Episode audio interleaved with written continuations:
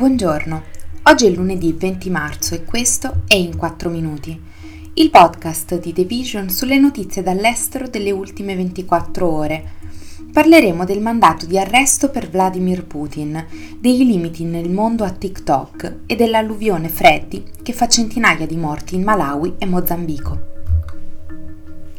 I giudici della Corte Penale Internazionale dell'AIA hanno emesso il primo mandato di arresto relativo alla guerra in Ucraina per il presidente russo Vladimir Putin e Maria Lova-Belova, commissaria russa per i diritti dei bambini. I giudici hanno affermato che i due funzionari sono responsabili di crimini di guerra di deportazione illegale e trasferimento illegale di bambini dalle aree occupate dell'Ucraina alla Russia.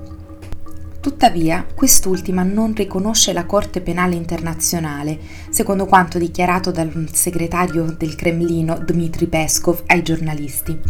Il mandato di arresto per Lova Belova, commissaria per i diritti dei bambini presso l'ufficio del presidente, arriva un giorno dopo che un'inchiesta sostenuta dalle Nazioni Unite ha accusato la Russia di aver commesso crimini di guerra di ampia portata in Ucraina, tra cui la deportazione forzata di bambini nelle zone da essa controllate.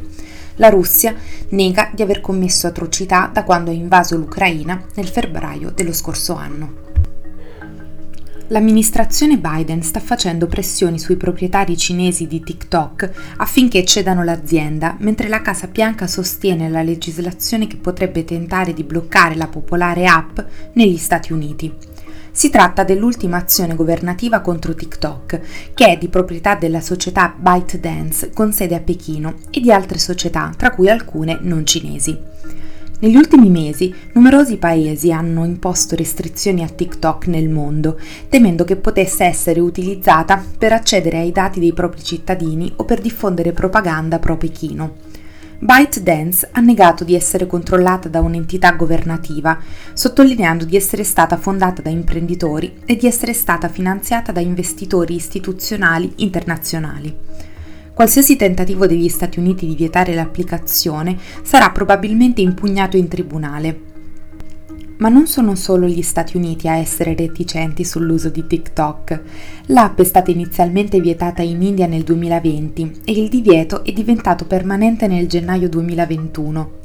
Taiwan ha vietato TikTok su dispositivi governativi a dicembre e sta valutando un divieto a livello nazionale in seguito alle crescenti tensioni con Pechino. Il Parlamento europeo, la Commissione europea e il Consiglio dell'Unione europea hanno tutti imposto il divieto di TikTok sui dispositivi del personale negli ultimi mesi. Nel Regno Unito il governo ha annunciato il divieto di utilizzare TikTok sui dispositivi pubblici. Secondo la BBC, i talebani hanno annunciato un divieto sull'app nel 2021 per evitare che le giovani generazioni vengano deviate. Un devastante ciclone tropicale, che è stato chiamato Freddy, si è abbattuto sull'Africa meridionale uccidendo oltre 200 persone in Malawi e Mozambico, mentre quasi 90.000 sono state sfollate perché le loro case sono state spazzate via. Le regioni più colpite rimangono inaccessibili, quindi l'entità dei danni è ancora sconosciuta, ma infrastrutture critiche come strade e il sistema elettrico statale sono stati compromessi. L'Organizzazione Meteorologica Mondiale ha dichiarato che il ciclone che si è formato a febbraio a largo delle coste settentrionali dell'Australia, prima di dirigersi verso l'Africa sudorientale, potrebbe essere la tempesta più duratura dell'emisfero meridionale. Il gruppo per i diritti umani Amnesty International ha invitato la comunità internazionale a mobilitare le risorse e a potenziare gli aiuti e i soccorsi nei due paesi. A Blantyre, la città più colpita dal ciclone, le case sono scivolate dalle fondamenta e i venti hanno strappato gli alberi dal terreno. Inoltre sono stati registrati almeno 500 casi di colera e 13 decessi, secondo l'Organizzazione Mondiale della Sanità, e le inondazioni potrebbero diffonderla maggiormente dal momento che gli ospedali e le cliniche sono stati sommersi o distrutti. Questo è tutto da The Vision. A domani.